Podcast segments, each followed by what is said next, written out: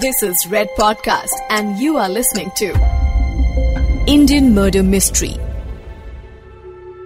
आज का murder case अपने आप में काफ़ी खास है। इस केस में तीन कत्ल हुए। एक ही तरह से हुए और एक ही इंसान ने किए। लेकिन उस इंसान की ना तो इन सब लोगों में से किसी से भी कोई ज़्यादा दुश्मनी या कोई लड़ाई झगड़ा या कोई झड़प हुई हुई और ना ही ये कत्ल गर्मा गर्मी यानी आवेश में आके किए हुए अनप्लान मर्डर्स थे। बल्कि ये कत्ल किए एक बीमार इंसान ने। कातिल शारीरिक रूप से बिल्कुल सही था, लेकिन उसका दिमाग बीमार था, बहुत बीमार। इस केस ने पुलिस की नींदें उड़ा दी। लोगों में खौफ पैदा कर दिया। सभी लोग स्टोन किलर के नाम से कांपने लगे। जी हाँ, स्टोन किलर। यही नाम दिया गया था इस कातिल को। मैं हूँ सौरभ आपके साथ, और आप सुन रहे हैं Indian murder mystery red podcast पर। स्टोन किलर केस में मरने वाले सभी लोगों को पत्थर से सर कुचल के मारा गया था। यहाँ मैं आपको बताना चाहता हूँ कि 1980s और 90s और एक दफ़ा 2003 यानी 2003 में पत्थर से सर कुचलकर हत्या के 26 मामले सामने आए थे। ये कत्ल मुंबई और कलकत्ता में रिपोर्ट हुए। 2009 में आई film stone man murders 80s और 90s में हुए, इन्हीं केसेस पर आधारित थी। ये केसेस आज तक अनसॉल्व हैं। शक के बिना पर कई गिरफ्तारियाँ हुई, लेकिन पुलिस इन्वेस्टिगेशन असली कातिल तक कभी नहीं पहुँच पाई। यह कहना गलत नहीं होगा कि पुलिस आज तक इस सीरियल किलर को पकड़ नहीं पाई। 2003 के बाद इस तरह का कोई केस सामने नहीं आया था, जिसमें कि बिना मोटिव के किसी की पत्थर से सर फोड़कर हत्या कर दी गई हो। और फिर कुछ सालों बाद जुर्म ने एक बार फिर दस्तक दी। लेकिन मुजरिम मुजरिम कोई और था।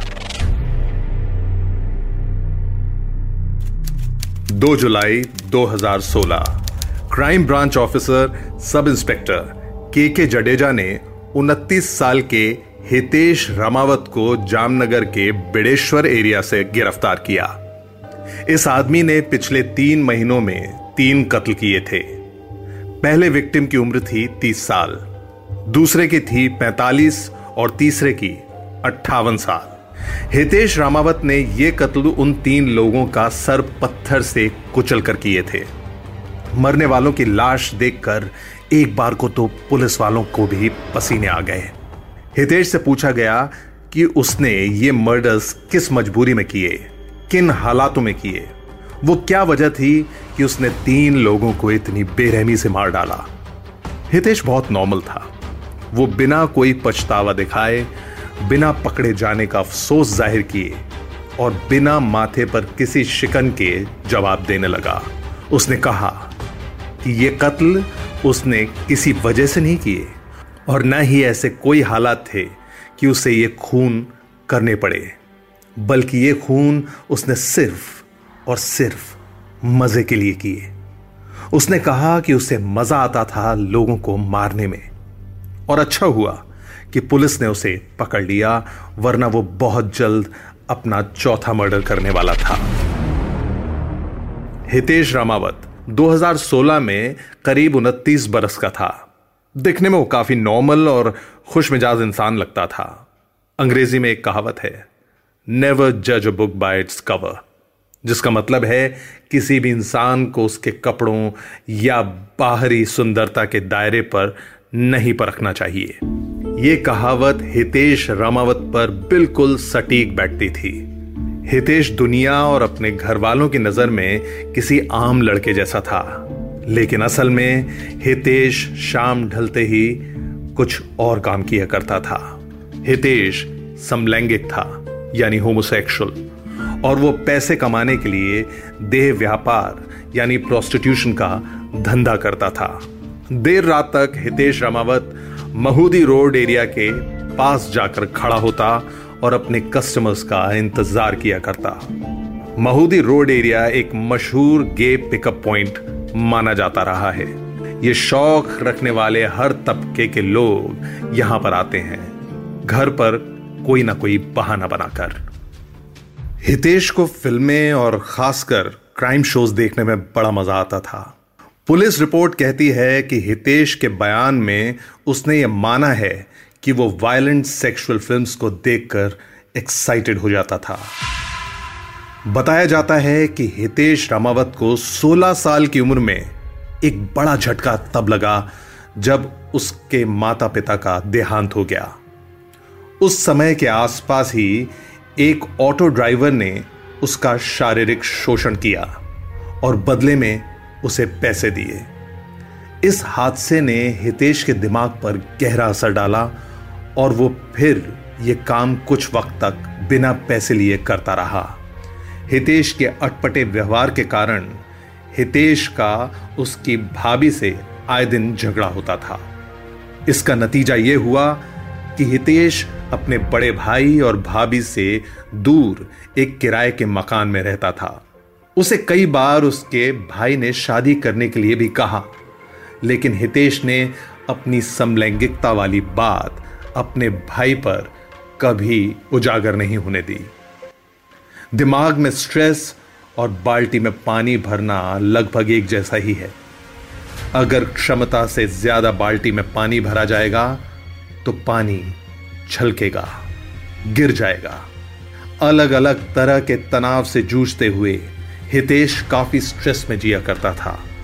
और वो सारा तनाव अब पागलपन की शक्ल इख्तियार करने लगा।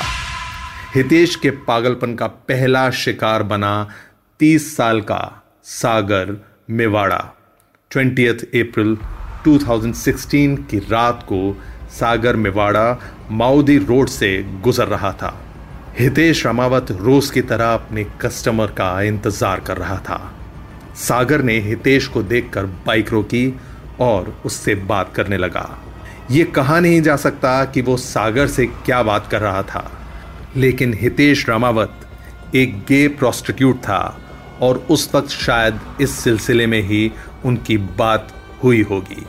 इसके बाद हितेश और सागर के बीच सेक्स हुआ, लेकिन हितेश के मन में न जाने क्या आया और उसने सागर का सर फोड़ दिया। वहाँ पास ही में रखे पत्थर से वो सागर के सर पर तब तक मारता रहा, जब तक सागर ने दम नहीं तोड़ दिया। ये पहली वारदात थी जब हितेश ने अपने पागलपन में एक आदमी को मार डाला था। इसके बाद हितेश ने सागर का मोबाइल और पर्स उसकी जेब से निकाला और मौकाए वारदात से फरार हो गया। हितेश ने काफ़ी कोशिश की लेकिन वो सागर मेवाड़ा के मोबाइल का लॉक नहीं खोल पाया। हितेश सागर मेवाड़ा के घर वालों को फ़ोन करके खुद बताना चाहता था कि उसने सागर को मार डाला है। पुलिस को काफ़ी दिन लग गए सागर की लाश आइडेंटिफाई करने में। पुलिस ने जब सागर के घर वालों को बॉडी की आइडेंटिफिकेशन के लिए बुलाया तो घर वालों के होश उड़ गए। वो सागर को पहचान ही नहीं पा रहे थे। उन्हें विश्वास नहीं हो रहा था कि आखिर क्यों कोई बिना किसी दुश्मनी के, बिना किसी झगड़े के सागर को इतनी बेरहमी से मार सकता है। हितेश रामावत के अंदर का स्ट्रेस, गुस्सा और पागलपन एक खूनी की शक्ल ले चुका था। वो खूनी, जो चेहरे पर एक आम इंसान का नकाब पहने घूम रहा था, लेकिन अंदर से वो एक ऐसा शातिर मुजरिम था जो अपने पीछे सुराग नहीं छोड़ता था। पुलिस की सबसे बड़ी दिक्कत यही थी कि इस कातिल को कैसे पकड़ा जाए। शुरुआत में पुलिस ने इसे एक आम मर्डर केस की तरह ही अप्रोच किया। इन्वेस्टिगेशन के वही पुराने तरीके इस्तेमाल किए गए। खबरियों के नेटवर्क से पूछताछ की गई। सागर मेवाड़ा के दोस्तों और साथ काम करने वालों से सवाल जवाब किए गए। इंटेरोगेशन हुए। लेकिन पुलिस हर बार बिना लीड के खाली हाथ रही। हितेश रामावत की ज़िंदगी भी अपने आप में एक पहेली थी। वो घर में घंटों शीशे में देखकर अपने आप से ही बातें किया करता था। वो कई बार अकेले में सुसाइड यानी आत्महत्या करने की कोशिश कर चुका था। लेकिन कभी उसकी किस्मत अच्छी निकलती और कभी उसका इरादा कमज़ोर पड़ जाता। हमारे देश में मेंटल काउंसलिंग साइको एनालिसिस और स्ट्रेस मैनेजमेंट के लिए लोगों के पास अक्सर एक ही सुझाव होता है, योगा।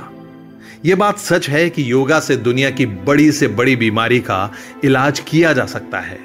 तो फिर क्यों किसी के तनाव को स्ट्रेस को या किसी एंजाइटी के पेशेंट को साइकेट्रिस्ट के पास जाने के लिए नहीं कहा जाता। क्यों उसे कहा जाता है कि कुछ देर सो जाओ, कुछ दिन बाहर घुमाओ, कोई फ़िल्म देख लो, कुछ मीठा खा लो। शायद ये इसलिए है क्योंकि दिमाग के अंदर क्या चल रहा है, ये कोई नहीं जानता। शरीर की दिक्कतों के लिए हज़ारों टेस्ट मौजूद हैं। बुखार है या नहीं, ये चेक करने के लिए थर्मोमीटर है। लेकिन दिमाग का स्ट्रेस चेक करने के लिए ना कोई मशीन है और ना ही कोई टेस्ट पुलिस अभी भी सागर मेवाड़ा के केस को सॉल्व करने के करीब भी नहीं पहुँची थी और स्टोन किलर यानी हितेश रामावत निकल पड़ा अपने दूसरे शिकार, दूसरे टारगेट की तलाश में. तारीख 23 मई 2016 23 मई 2016 एक बार फिर रात का ही वक्त था। ऑटो रिक्शा चला रहा था प्रवीण बड़ाद और ऑटो की पिछली सीट पर बैठा था हितेश रामावत। आगे क्या हुआ और आखिर हितेश रामावत कैसे पकड़ा गया, ये बताऊँगा आपको इंडियन मर्डर मिस्ट्री के अगले एपिसोड, यानी स्टोन किलर पार्ट टू में। मैं हूँ सौरभ आपके साथ। You are listening to Red Podcast Indian Murder Mystery. Written by Dhruv Law. Audio design by Aryan Pandey. Creative Director Saurabh Brammer. Send your feedback and suggestions right to us at podcast at redfm.in.